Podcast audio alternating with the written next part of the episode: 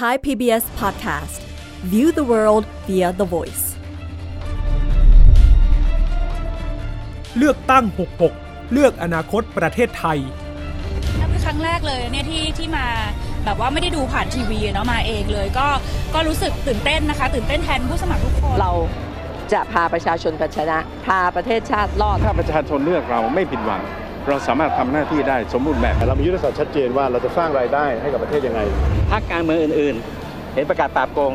แต่ผมเห็นหลายคนเคยโกงมาแล้วทั้งนั้นถ้าตัดงบประมาณเสร็จตัวเลขก็จะลดมาแล้วทีเนี้ยทีนี้จะมาปราบทุจริตยอมรับในเสียงประชาชนนะนะแต่ว่าทุกอย่างก็ต้องไปตัดสินกันวันเลือกตั้ง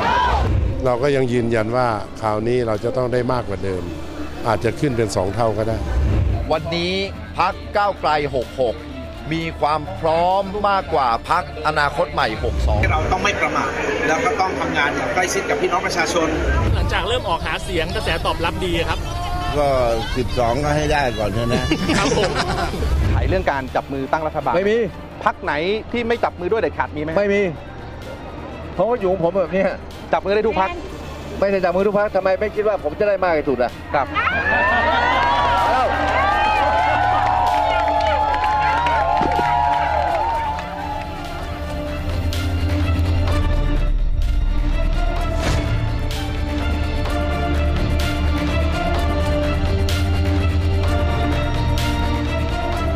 ครับ สวัสดีค่ะ ต้อนรับเข้าสู่เลือกตั้ง 66 เลือกอนาคตประเทศไทยครับ เวทีสื่อสารแง่มุมการเมือง ที่จะติดอาวุธให้กับพวกเราทุกคน รู้จริงรู้เท่าทันพักการเมืองก่อนการเลือกตั้งครับ อยู่กับผมอุรชัยสอนแก้ว และคุณวิภาพรวัฒนาวิทย์ครับ ช่วงต้นรายการวันนี้เราประมวลภาคพรับ บรรยากาศตั้งแต่ช่วงเช้านะคะ ว่าแต่ละพักวันนี้ที่ไปจับเบอร์สสเขตเนี่ยเขาคึกครื้นกันขนาดไหน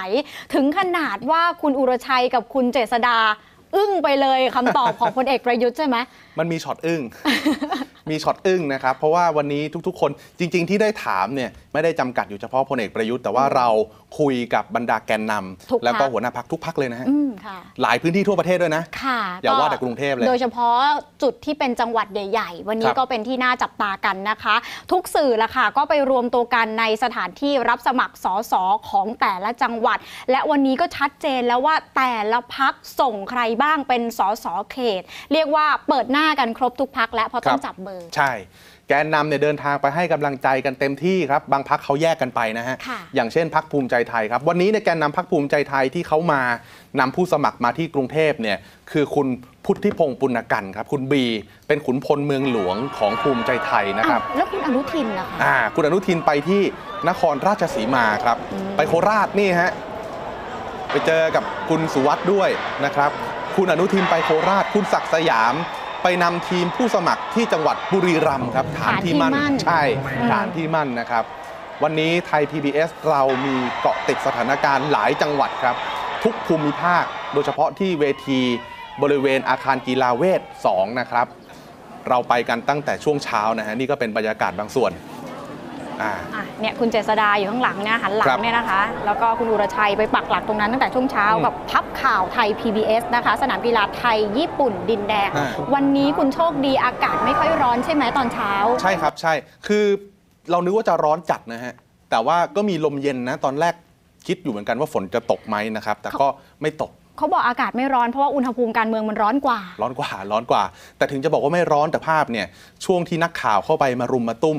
ถ่ายภาพขอพูดคุยกับบรรดาแกนนำตรงนั้นเนี่ยร้อนแน่ครับค่ะไม่ได้ร้อนแบบเปรียบเปรยอะไรนะฮะคือร้อนจริงครับ เพราะว่าคนเยอะนะครับเพราะวันนี้เนี่ยมันมีหลายหมุดหมายให้ได้พูดคุยกันนะฮะในทางการเมืองมันถือว่าน่าสนใจมาก ค่ะ อย่างเช่นในภาพเนี่ยอ่าเราเห็นเมื่อสักครู่นะคะ ในภาพเราจะเห็นคุณพิธาพลเอกประยุทธ์พลเอครักบประวิทย์ นำทัพไปอืม ด้วยตัวเอง แต่ก็ต้องบอกว่านี่เป็นการนำทัพครั้งแรกของสามคนนี้ ใช่ในฐานะหัวหน้าพักนะครับ เป็นการนำทัพในฐานะหัวหน้าพักครั้งแรกลงสู้ศึกเลือกตั้ง นี่มาดูภาพนี้ก่อน คุณพิธาพลเอกประยุทธ์พลเอกประวิทย์ รอบที่แล้วพวกเขาเป็นใครกัน รอบที่แล้วคุณพิธาเป็นสสนะฮะค่ะไม่ได้เป็นไม่ได้เป็นแม่ทัพไม่ได้เป็นหัวหน้า ค่ะ เขาเพิ่งจะมาเป็นหัวหน้าพักก้าวไกลนี่เองพลเอกประยุทธ์รอบที่แล้วเป็นแคนดิเดตนายกรัฐมนตรี เคยขึ้นเวทีให้พักพลังประชารัฐครั้งเดียวเอง อืมไม่ได้เป็นสสอะไรล่ะ เป็นไม่ใช่ด้วยนายกนะครับ คนนอก อืม ถือดอกกุหลาบโบกไปโบกมาบนเวทีครั้งเดียวเองฮะ ส่วนพลเอกประวิทย์ครั้งที่แล้วก็ไม่ใช่หัวหน้าพักพลังประชารัฐครับ ครั้งที่แล้วเป็นคุณอุตตมะนะครับพลเอกประวิทย์เนี่ยมากลางเทอมนะฮะ ส่วนพักประชาธิปัตย์ ครั้งนี้เนี่ยเดิมพันใหญ่นะครับ คุณจุรินทร์เองก็รู้นะ อย่าว่าแต่คุณจุรินทร์เลยพวกเราก็รู้ดี ประชาธิปัตย์กำหมัดนี่บอกว่าต้องตีไข่ให้แตกในกทมใช่ไหมคุณ ตีความอย่างนั้นก็ได้นะ เออ เพราะครั้งที่แล้วเนี่ยกินไข่ต้มไปนะครับ ที่พื้นที่กรุงเทพซึ่งเคยเป็นฐานที่มั่นอันสำคัญอีกแห่งหนึ่งของพรรคประชาธิปัตย์ครั้งที่แล้วนี่พลิกฟ้าคว่ำแผ่นดิน ใช้คำนี้เลยเหรอ ไม่ได้สักเขตอะ เออได้นะครับ ศูนย์ไปนะคะ แต่ว่าปีนี้ฟังบทสัมภาษณ์ของคุณจุลินทร์ช่วงเช้าคุณจุลินทร์บอกเลยว่า ปีนี้ประชาธิปัตย์ไม่เคยทิ้งประชาชนเขาใช้คำนี้แล้วเขาบอกว่าเขาหวังว่าจะเลือกประชาธิปัตย์เพราะเป็นลูกเป็นหลานหวังว่าจะตีไข่กทมให้แตกอะ ใช่ เออผมเคยคุยกับแกนนำประชาธิปัตย์ท่านหนึ่งเขาบอกว่า ขอได้สักที่หนึ่งอะก็ถือว่าร้อยเปอร์เซ็นต์แล้วเพราะครั้งที่แล้วมันศูนย์เปอร์เซ็นต์ไงอ่าแต่อันนั้นพูดได้แบบโจ๊กนะครับจริงๆเขาอยากได้มากกว่านั้นแหละครับพักภูมิใจไทยครับนี่ก็เป็นหมุดหมายสำคัญอีกประเด็นหนึ่งเหมือนกันในพื้นที่กรุงเทพคุณวิภาพรครับภูมิใจไทยตั้งแต่ตั้งพักมาไม่เคยได้สสเขตในกรุงเทพนะอืมเมื่อเช้าคุณคุยกับแม่ทัพภูมิใจไทยเขาบอกเขามั่นใจแค่ไหนคุณพุทธิพงศ์ปุณกันครับเขาบอกว่าคือเขาก็ต้องบอกว่ามั่นใจมากแหละเพราะ โดยโดยหน้าเสือต้องบอกว่ามั่นใจมากไว้ก่อน แต่พอเรามาสแกนขุมกำลังเขาเขาได้อดีตสสพักพลังประชารัฐมาร่วมทัพเยอะนะฮะเยอะนะครับเขาได้อดีตสสจากพรรคเพื่อไทยมาร่วมทัพด้วย ถามว่ามันแตกต่างจากครั้งที่แล้วยังไง ครั้งก่อนๆหน้านี้เนี่ยพรรคภูมิใจไทยไม่ค่อยจะมีหรอกครับอดีตสสมาลงสมัครในพื้นที่กรุงเทพค่ะจะเป็นนักการเมืองท้องถิ่นเป็นสกหรือว่าเป็นคนที่อยากจะเป็นสสแต่ไม่เคยมีประสบการณ์ก็ว่ากันไปครั้งนี้เนี่ยมีฮะอ่าแม้ว่าภูมิใจไทยจะได้ขุนพลจากพลังประชารัฐมาเสริมทัพ ซึ่งปี 62 พลังประชารัฐได้ไป 12 ที่นั่งใช่ไหมใช่ในใช่กครัทบมแต่คุณปฏิเสธไม่ได้ว่าปีนี้พลังประชารัฐกับประชาธิปัตย์ อาจจะอยู่ในสถานการณ์ใกล้เคียงกันหรือเปล่าคะ เออจริงนะ เป็นไปได้นะครับ เพราะว่าตัวของพลังประชารัฐเองเดิมทีปี 62 เขาก็ชูว่าเลือกพลังประชารัฐได้ลุงตู่แน่นอน แต่อืมวันนี้ลุงตู่ย้ายแล้วไปอยู่รวมไทยสร้างชาติครับไปอยู่พักใหม่ ส่วนประชาธิปัตย์เองแหมก็ว่างเว้นจากสนามกทมมานานมันก็อาจจะวงวงๆกันบ้าง วิววิววิวๆหน่อย ทั้งปี 62 ประชาธิปัตย์มีบทเรียนแล้วครับ จากการเดิมพันครั้งสำคัญของคุณอภิสิทธิ์เวชชาชีวะ เราเคยเล่าไปสักสองสามครั้งแล้วนะใช่ค่ะคุณอภิสิทธิ์เผยแพร่คลิปวิดีโอความยาว 34 วินาที แต่เปลี่ยนโฉมหน้าของพรรคไปอย่างสิ้นเชิงเลย บอกว่าไม่สนับสนุนพลเอกประยุทธ์เป็นนายกรัฐมนตรี โอ้โห เกมพลิกฮะอืมคะแนนเทไปหาพลเอกประยุทธ์ ซึ่งตอนนั้นเป็นแคนดิเดตนายกรัฐมนตรีของพลังประชารัฐหมดเลยอืมแล้วรอบนี้อะ รอบนี้พลังประชารัฐก็ไม่มีพลเอกประยุทธ์นะ ค่ะก็พลเอกประยุทธ์เขาไปร่วมงานกับรวมไทยสร้างชาติแล้ว เอาละสิ จะเอายังไงสองพักนี้นะคะ แต่อีกมุมหนึ่งอีกประเด็นหนึ่งไม่ใช่มองเฉพาะคนการเมืองอืม ในบ้านเราเท่านั้น แต่ว่ามุมหนึ่งคอการเมืองเขาบอกว่าเดิมพันครั้งเนี้ยอาจจะเป็นเดิมพันสุดท้ายของคนแดนไกลอย่างคุณทักษิณหรือเปล่า คุณอุรชัยคุณว่าไงเรื่องเนี้ย คือประเด็นนี้เนี่ยพูดคุยกันมาก่อนหน้านี้สักพักแล้วนะครับ เพราะเขามองว่าพักเพื่อไทย ซึ่งมีคุณทักษิณเป็นไอคอนทางการเมืองผมขอใช้คำนี้แล้วกันนะฮะพักเพื่อไทยเขาไม่ได้อยู่ในศูนย์กลางอำนาจมาเป็น 10 ปีแล้วนะครับ ตั้งแต่ที่คุณยิ่งรักษณ์ชินวัตรออกพ้นจากอำนาจไปอืมมันเป็นระยะเวลาที่นานมากขณะที่อีกขั้วหนึ่งพยายามที่จะฝังรากลึกอยู่ในเอ่อโครงสร้างอำนาจของประเทศ เป็นคำพูดที่บรรดานักรัฐศาสตร์เขาใช้กัน แต่พอเรามาดูอีกแง่หนึ่งเออมันก็มีประเด็นให้คิดต่อถ้าครั้งนี้พักเพื่อไทยยังไม่ชนะอีก มันจะกินเวลากี่ปีแล้ว ที่พวกเขาไม่ได้เป็นรัฐบาล มันจะกินเวลากี่ปีแล้วที่พวกเขาไม่มีโอกาสได้โชว์ฝีมือในฐานะ ผู้ที่บริหารประเทศ อ่าะครับ เป็นที่มาของ 310 ที่เพื่อไทยบอกต้องได้แบบแลนด์สไลอืด์มหรือว่าต้องได้ให้มากที่สุดนะคะ เพราะว่าอีกมุมหนึ่งจริง ๆ ในขั้วที่คุณบอกว่าฝังลากลึกก็ปฏิเสธไม่ได้ละค่ะ ว่าก็คืออดีตพลังประชารัฐปัจจุบันรวมไทยสร้างชาติก็คือพลเอกประยุทธ์จันทร์โอชาอ่าใช่ครองตำแหน่งนายกมานาน แต่ก็ไม่ใช่ว่าจะไม่มีจุดอ่อนนะคุณ ครับ เพราะว่าถ้าเรานับอายุเดี๋ยวจริง ๆ น่าจะอยู่ในการเมืองได้สัก 2 ปีไหม ใช่ ตอนนี้ไม่ถึงเนาะ ถ้าได้เป็นนายกใช่ไหมใช่คะครับ ก็ไม่ถึงอยู่ดี เพราะว่าใช่ตอนนี้ไม่ถึงแล้วล่ะ คือพลเอกประยุทธ์เนี่ยเขานับตอนที่มีปัญหาเรื่องวาระ 8 ปีของนายกกัน โอ้โห ตอนนั้นตีความกันวุ่นวายไปหมด สุดท้ายตีง่ายๆครับ เหลืออีกไม่ถึง 2 ปีแล้ว ถ้าสมมุติว่าพลเอกประยุทธ์ได้เป็นนายกรัฐมนตรีต่ออีกสมัยหนึ่งนะอะสองปีเศษๆที่เหลือทำยังไงต่อ ไม่ถึง2ด้วยอีก2ปีเศษๆทำไงทีนี้ เราก็ไปถามพลเอกประยุทธ์จริงๆอะพลเอกประยุทธ์เขาเตรียมการไว้แล้วล่ะครับค่ะ คำเตรียมการที่ว่านี้เนี่ยมันเหมือนกับถูกเฉลยไว้ในบัญชีแคนดิเดตนายกรัฐมนตรีของพรรคด้วย อืม แล้วผมถามพลเอกประยุทธ์บอกว่า อย่างกรณีในมิติทางการเมืองอะพรรคพลังประชารัฐเขาบอกว่าเขาจะก้าวข้ามความขัดแย้ง ค่ะ แล้วพลเอกประยุทธ์มีความขัดแย้งหรือมีอะไรให้ต้องก้าวข้ามไหม เออ มีคำตอบไหมเรื่องเนี้ย มีนะครับเอ่อเขามองความขัดแย้งหรือเขามอง ประเด็นที่ว่าพร้อมจะจับมือกับทุกฝ่ายอย่างไร โดยเฉพาะเวลาเราพูดถึงคุณทักษิณชินวัตรค่ะซึ่งเป็นตัวละครทางการเมืองที่ลดแล่นอยู่ในประวัติศาสตร์การเมืองไทยมาอย่างยาวนาน สามารถพูดคุยกันได้หรือไม่ ฟังคำตอบที่เราได้คุยกับนายกรัฐมนตรีเมื่อเช้านี้ครับผมไม่เห็นถึงไม่เห็นถึงว่าเอ๊ะผมก็มีงานผมผมเยอะพอควรกันนะแล้วสิ่งขนาดนี้ไอ้สสparty list ใช่ไหมผมก็ได้ให้คนได้เห็นว่าเบอร์หนึ่งของผมนี่คือใครคือใครคุณพีระพันธุ์ คือตุ๋ยใช่ไหมพีระพันธุ์เขามีอุดมการณ์เหมือนผม ครับ ผมผมตัดสินใจผมอยู่นานเอ๊ะถ้าผมต้องย้ายพรรคผมต้องอยู่อะไรไงผมก็อยู่อยู่ก็ดูตุ๋ยเขาแสดงมาตลอด ครับ คือผมก็ไม่ได้ไปคิดว่าจะต้องมาในตอนนั้นแหละนะแต่ไม่มีเหตุผลว่าจะเป็นของผมคือ ผมต้องต้องอยู่กับพรรคใหม่สักพักครับผมจะเลือกพักไหนอะต้องเลือกพักตุ๋ยเขาครับ แล้วตุ๋ยก็จะเป็นเบอร์สองของผมวันหน้าใครบอกผมอยู่สองปี แล้วสองปีหลัง ผมไม่อยู่จะทำไง ผมทำต่อมาให้ตลอดอะเพราะฉะนั้นสองปีข้างหน้ากับพีรพันธ์ก็ทำต่อไงครับแล้วก็มีอีกหลายคนที่ต่อคิวอยู่นั่นนะครบสองปีแล้วยังอยู่ต่อในฐานะตำแหน่งอื่นไม่ครบสองปีผมก็อาจจะอยู่ตำแหน่งไหนก็ได้ที่ผมจะปรึกษาเขาได้ครับก็เหมือนทุกพักอะปรึกษาคนนอกก็มีไม่ใช่เหรอหรือคนในคนนอกไปลูกคนนอกประเทศก็มีไงกลับมาแล้วเข้ากระบวนการยุติธรรมก่อนแล้วค่อยคุยใช่ปะล่ะหลักการเป็นอย่างนี้เปล่าครับผมคุยกับคนที่ มีปัญหาได้ไหม แปลว่าถ้าคุณทักษิณกลับไทยแล้วยอมติดคุกรับโทษเนี่ยถ้าเรื่องการเมืองอื่นท่านพร้อมที่จะเจรจาก่อนเลือกตั้งเออก็กลับมาดิก็กลับมา ก่อนเลือกตั้งให้ศาลเขาตัดสินก่อนแล้วค่อยค่อยค่อยคุยกันผมคุยกับคนมีความผิดไม่ได้ มีเงื่อนไขเรื่องการจับมือตั้งรัฐบาลไม่มี พักไหนที่ไม่จับมือด้วยเด็ดขาดมีไหมไม่มี เพราะว่าอยู่ของผมแบบเนี้ยจับมือได้ทุกพัก ไม่ใช่จับมือทุกพักทำไมไม่คิดว่าผมจะได้มากที่สุดอะครับแล้ว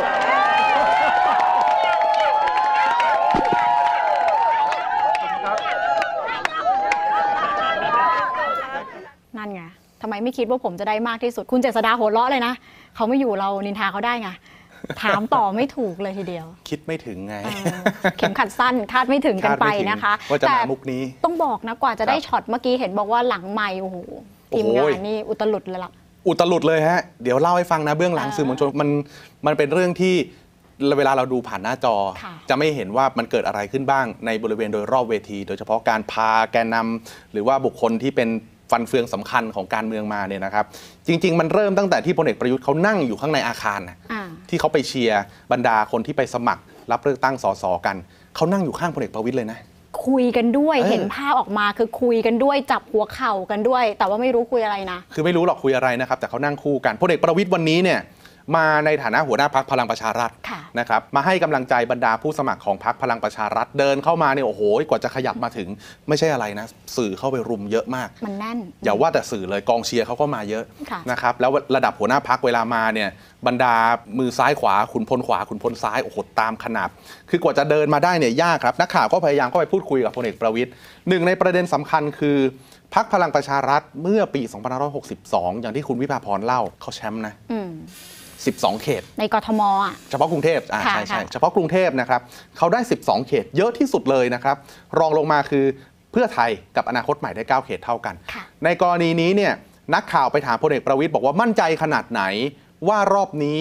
จะยังได้ 12 เขตเหมือนเดิม หรือคือมั่นใจขนาดไหนในเรื่องความนิยมทางการเมืองของพรรคพลังประชารัฐพลเอกประวิตยตอบไว้ว่าอย่างไรถึงเรียกเสียงฮือฮาจากบรรดาคนใกล้ตัวได้ ลองดูบรรยากาศช่วงนั้นครับ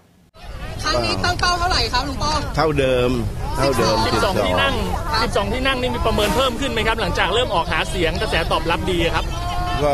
12 ก็ให้ได้ก่อนเถอะนะอืม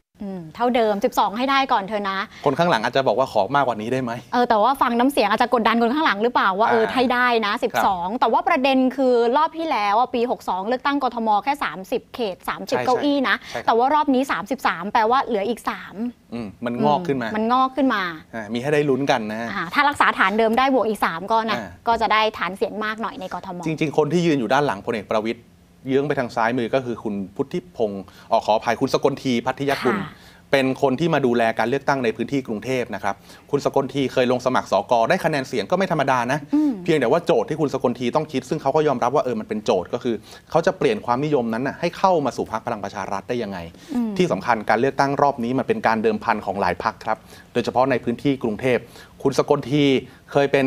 แนวร่วมแกนนำสำคัญของกปปส อยู่กับพรรคพลังประชารัฐ คุณพุทธิพงศ์ค่ะก็เคยเป็นแนวร่วมคนสำคัญของกปปสก็พักพวกกันทั้งนั้น ไปอยู่ภูมิใจไทยอย่างเงี้ยฮะอ่าพรรคประชาธิปัตย์เขาก็ยังลุยของเขารวมไทยสร้างชาติเขาก็มีอดีตคนประชาธิปัตย์ไปอีกทุกคนอยากได้ อ่า คุณอย่าลืมนับมาดามเดียวัฒนยานะ ก็อืมคือเยินคู่กับคุณพุทธิพงศ์เหมือนกันครับแต่ว่าวันนี้ก็แยกออกไปอยู่ประชาธิปัตย์ละแต่คือละมันต้องคนรู้กันมีไอเดียบ้างอะนะอ่ามีมีไอเดียการทำงานคล้ายๆ กัน แต่ว่าครับวันนี้แตกพักกันไปเท่านั้นเอง แต่เค้กก้อนเดียวกันไงเออเขาจะใช้วิธีไหนมามัดใจฐานเสียงเท่านั้นครับ อย่างที่รับปากสักครู่มาเล่าถึงเบื้องหลังสื่อนิดนึง ค่ะ อย่างเราเนี่ยยังพอจะคุ้นเคยว่ามันเกิดอะไรขึ้นบ้างเผอิญวันนี้ผมมีภาพบรรยากาศที่รู้สึกว่าเออมันน่าสนใจอืมกว่าจะได้เนื้อหาอย่างที่ปรากฏทางทุกช่องทางของไทย PBS ครับ ทีมข่าวเรานี่โอ้โห ภาคสนามวิ่งกันให้ทั่วฮะพื้นที่ทั้งในทั้งนอกอาคารกีฬาเวทเลย อย่างการจะเจราจาให้แกนนำพักการเมืองบรรดาขุนพลเมืองหลวง หรือว่าหัวหน้าพักมาคุยบนเวทีได้นี่โอ้โห เราแทบจะใช้ทีมภาคสนามทั้งหมดไปตามคุยตามประสานกับเจ้าตัวเลยนะครับค่ะเพราะปฏิเสธไม่ได้ว่าทุกช่องทุกสถานีเองก็พยายามที่จะรายงานตรงนี้เหมือนกันนะคะ แต่ครับอาจจะมีประเด็นคำถามที่แตกต่างกันออกไป แล้วก็อยากจะเสิร์ฟประเด็นคำถามในแบบไทย PBS ให้กับคุณได้รับชมกันนะคะ ทีมงานเนี่ยไปตั้งแต่ฟ้ายังไม่สว่าง แต่ว่าช่วงเวลารับสมัครจริง ๆ ก็ฟ้าสว่างแล้วแปดเก้าโมงสว่างแล้วนะฮะคือตอนนี้เนี่ยอะผมยกตัวอย่างการที่เราจะขอสัมภาษณ์พลเอกประยุทธ์ สื่อเนี่ยก็ไปรอถ่ายรูป จิ้มไมค์ถามโยนคำถามไปเท่าที่จะได้นะครับ เราแทบจะใช้ทีมข่าวการเมืองทั้งทีมนะฮะเข้าไปสังเกตการณ์อยู่ด้านใน ในอาคารเนี่ยเดิมทีเรามีคุณดาวีชัยคีรีกับคุณยานีไหว้ครูค่ะคอยเฝ้าจับตาทุกฝีก้าวอยู่แล้ว ทางขวามือเนี่ยฮะ นี่สุภาพสตรีท่านนี้คุณสาวรักษ์วัฒนศิลป์บรรณาธิการการเมืองเราใช้ระดับนี้เลยนะอืมเข้าไปเจรจาเข้าไปดู ขนาบข้างกับคุณสาวรักษ์เราพ่วงด้วยผู้สื่อข่าวสายความมั่นคงครับ คุณปัญญาอย่าบอกนะทิวสังวานโอ้โหนะพี่เสื้อลายปัญญาสก๊อตไปเองเลยนะคะนี่ฮะไปเองใช่ไปเองเลยนะครับ มีคุณอัชราโพสีสื่อสายทำเนียบอีก คืออยากจะใช้คำว่าสดที่กำลังแล้วอะ เอาทุกช่องทางอืมนะคะ จริงๆก็ไม่ใช่เฉพาะรวมไทยสร้างชาติประกบแบบเนี้ยแทบทุกพักแต่ใช่บางพักอย่างพักรวมไทยอาจจะให้ยากหน่อยครับ แล้วก็ทุกสื่อด้วย นะครับนี่คุณสาวรักษ์ก็เดินนำมา คือเราไปเจรจาเราไปยืนรอตั้งแต่นายกประยุทธ์ยังนั่งให้กำลังใจผู้สมัครอืมอยู่ในอาคารรับสมัครเลยนะครับจากภาพจะเห็นว่ามีสื่อไปพูดคุยกับนายกเป็นระยะครับ คือทุกช่องอะอยากได้ข้อมูลไปรายงานให้คุณได้รับทราบนะฮะน่าคุณดาวียืนอยู่ และนี่ครับพอนายกรัฐมนตรีเดินมาถึงเวทีของไทย PBS คุณเจษดาเนี่ยนั่งอยู่ ข้างล่างนี่ก็เฮดีใจกันโอเคอ่าภารกิจเสร็จสิ้นลายสก๊อตนี่พี่ปัญญาส่วนคุณผู้หญิงคนนั้นก็คุณคืปัญอญาคุณอัชรา นะครับพี่เก๋นี่คุณไก่สาวรักษ์ก็ยืนเออยู่อค่ะคือเหมือนกับโอ้โหกว่าจะพามาได้นี่มันผ่านหลายด่านเหลือเกินอืมมันต้องเจรจามันกดดันมันเครียดนะฮะมีชูมือชูไม้กัน คือระหว่างที่เราสัมภาษณ์นายกรัฐมนตรีอยู่ข้างล่างก็เป็นบรรยากาศอย่างที่เห็นครับ ก็เป็นบรรยากาศที่ทีมข่าวเขาก็แสดงความยินดีกันโอเค มันเรียบร้อยแล้ว มันอย่างน้อยก็ในในงานรอบเวทีมาเรียบร้อยแล้วตอนนี้นายกรัฐมนตรีขึ้นเวทีของไทย PBS เรียบร้อยแล้วนะครับอืมเนี่ยค่ะ เป็นบรรยากาศค่ะว่าการทำงานของทีมข่าวไทย PBS นี่เราเสริมทัพกันทุกช่องทางจริง ๆ และไม่ใช่เฉพาะที่อาคารกีฬาเวท2นะคุณอืมเช้าที่ผ่านมาเนี่ยตามหัวเมืองใหญ่ ๆ แล้วก็ส่งนักข่าวไปยืนประจำการ แล้วก็เฝ้าสังเกตการณ์เหนือใต้ออกตกเราไปหมดนะคะ และพรุ่งนี้เช้า เราก็ยังคงเกาะติดเหมือนเดิม เพราะว่าวันนี้จับเลขสอสอเขต แต่พรุ่งนี้ จับเลขพักด้วย อ่าบัญชีรายชื่อด้วยเออนะครับพรุ่งนี้แสดงว่าต้องรู้แล้วแคนดิเดตนายกมันจะยังไงกัน ค่ะ แต่ทั้งหมดทั้งมวลนี้นะ สามารถมีส่วนร่วมยังไงได้บ้างเนี่ยไอกระบวนการประชาธิปไตยทั้งหลายแหล่ส่วนหนึ่งก็คือสามารถร่วมจับตาการเลือกตั้งได้ แล้วก็ตอนนี้มีหลาย ๆ กลุ่มนะคะเขาเปิดรับสมัครอาสาสมัครจับตาการเลือกตั้งเป็นส่วนหนึ่งที่จะทำให้ประชาธิปไตยที่จะเกิดขึ้นกับการเลือกตั้งรอบนี้ มันโปร่งใสและเป็นประชาธิปไตยของประชาชนมากขึ้นนะคะ แล้วจับตาการเลือกตั้งอะคุณอุรชัย ไม่ใช่ไปจับเฉพาะวันที่จะเลือกตั้งเท่านั้นนะคะ ครับ ต้องเริ่มจับตากันตั้งแต่เนี่ยแหละรับสมัคร โอ้โหเอาตั้งแต่ตอนนี้เลยเหรอ เออเอาตั้งแต่ก่อนเลือกตั้งเลย รวมไปถึงวันเลือกตั้งก็ต้องจับตาเรื่องของอืมการนับคะแนนการหย่อนบัตรเลือกตั้ง หลังเลือกตั้งก็ต้องจับตากันอีกว่านโยบายต่างๆ ที่ขายไปได้จริงหรือเปล่าเออ มันไม่ได้จบแค่วันกานะเนี่ย เนี่ยค่ะ เส้นทางปปกระติชาธิปไตย เวลาหาว่าโอเคขออาสาสมัครจับตาวันเลือกตั้ง อืมก็จะไปดูว่าโอเค นับคะแนนกันคลีนไหม ค่ะ มีอะไรที่ตะกิดตะขวงใจหรือเปล่า แต่จริงๆไม่ใช่แค่นั้นนะ ไม่ใช่แค่นั้นต้องจับตากันต่อเนื่อง เพื่อให้ประชาธิปไตยเป็นประชาธิปไตยของคุณผู้ชมนะคะ โดยมีกระบวนการเลือกตั้งเป็นกระบวนการหนึ่งที่พลังของพลเมืองจะได้ส่งเสียงออกมานะคะหนึ่งช่องทางที่เขาเปิดรับสมัครอาสาสมัครดิฉันประชาสัมพันธ์ไว้ให้นะคะ ผ่านทางไอรอค่ะ มีคำแนะนำว่าประชาชนสามารถมีส่วนร่วมได้ก็คือเข้าไปสมัครกัน คือตอนนี้ไอรอเขาวางเป้าเป็นแสนคน แต่การที่คนเริ่มจะไปสมัครกันในช่วงต้นอาจจะเป็นหลักพันก็เลยอืมอยากให้รีบสมัครกันเข้าไป เพื่อร่วมจับตาการเลือกตั้งนะคะ บัตรเลือกตั้งปีนี้อย่าลืมมีสองใบนะคุณครับสองใบนี้ต่างกันยังไงคะ เขตใบหนึ่งอืมบัญชีรายชื่อใบหนึ่งพักการเมืองมักจะพูดบ่อย เลือกคนที่รักเลือกพักที่ชอบค่ะอะไรประมาณนี้ ค่ะ นั่นแหละค่ะ ก็เลยต้องมีการจับตากันหน่อย เพราะเดี๋ยวนับคะแนนก็ต้องนับ 2 ใบอีครักบตามเขตตามหน่วยเลือกตั้งต่างๆนะคะ แล้วก็วันที่ 7 นี้แล้วประมาณเดือนหนึ่งก็จะเลือกตั้งล่วงหน้า เลือกตั้งนอกเขตกันแล้ว ก็จะเริ่มจับตากันตั้งแต่ตอนนั้นเลยก็ได้ คลิกออฟกันก่อนเลยเป็นวันสำคัญนะคะ และที่สำคัญพูดถึงเรื่องอาสาสมัครค่ะ ย้อนไป 2 สัปดาห์ก่อน ก็มีองค์กรอิสระสมาคม แล้วก็กลุ่มนักเคลื่อนไหวผนึกกำลังกันนะคะ ประมาณสัก 50 องค์กรค่ะเขาเปิดตัวแอปพลิเคชัน รายงานผลการเลือกตั้งอ้าวแล้วกกตไม่รายงานเหรอคะคุณอืมกกตเขาเพิ่งประกาศมาคือเขารายงานครับ ตามหน้าที่เขาเขาก็ต้องรายงานผลการเลือกตั้งคะแนนนั่นแหละ เพียงแต่ว่ามันไม่เรียลไทม์น่ะอืมแอปพลิเคชันแอปพลิเคชันที่ตั้งใจจะทำมัน มันไม่มันไม่คลอดออกมาไง เอานะเอาเป็นว่านาทีนี้ประชาชนก็เลยช่วยแล้วกันนะคะ ช่วยจับตาการเลือกตั้งแล้วก็รายงานผลกันแบบเรียลไทม์มีการระดมทุนเพื่อสนับสนุนอาสาสมัคร 1 0 0 0 0แสนคน ให้ร่วมจับตาการเลือกตั้งจากทุกหน่วยเลือกตั้ง ครับ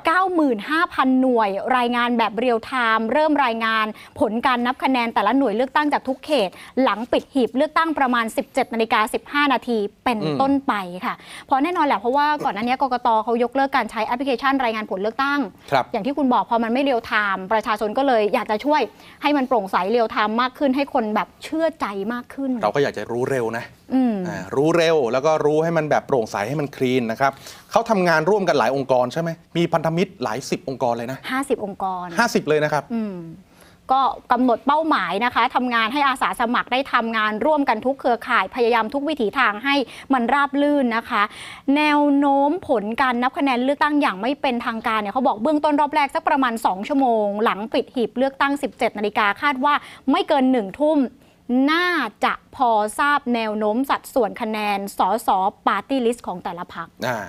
นะครับเออจากนั้นไม่เกิน3ามทุ่มน่าจะทราบแนวโน้มคะแนนเสียงของผู้สมัครสสเขต ที่จะมีคะแนนนำอันดับหนึ่งในทุกเขต 400 เขต ครับนี่แหละค่ะ เป็นไทม์ไลน์ที่เขากำหนดออกมาคร่าวๆให้เราร่วมจับตานะคะ การเลือกตั้งครั้งใหม่ที่จะเกิดขึ้นในช่วงต้นเดือนพฤษภาคม 66 ก็คือการเลือกตั้งครั้งนี้มีความสำคัญมากในการกำหนดอนาคตประเทศไทย ดังนั้นเราสองคนก็เลยอยากจะชวนมาร่วมจับตาการเลือกตั้งนะคะครับแล้วจริงๆมีโครงการที่เขาไปจับมือกับพรรคการเมืองด้วยนะคุณอืมหลายพรรคเลยที่ตอบรับเข้าร่วมโครงการนี้ เพื่อไทยประชาธิปัตย์ก้าวไกลไทยสร้างไทย รวมไทยสร้างชาติครับพักที่เหลือก็ตอบรับมาทยอยกันมาได้นะคะ แล้วก็มีอาสาสมัครอิสระจากภาคประชาชนภาคีเครือข่ายจากไอรอครับโหวต 62จำได้ไหมอืมโหวตโหวต 62 การเลือกตั้ง62ครั้งครับที่แล้ว ก็จับตารอบนี้จัดใหญ่สำหรับโหวต 62 V Watch ค่ะก็ร่วมกับเขาด้วย แล้วก็อาสาสมัครอิสระภาคประชาชนที่สนใจนะคะ ไทย PBS เองก็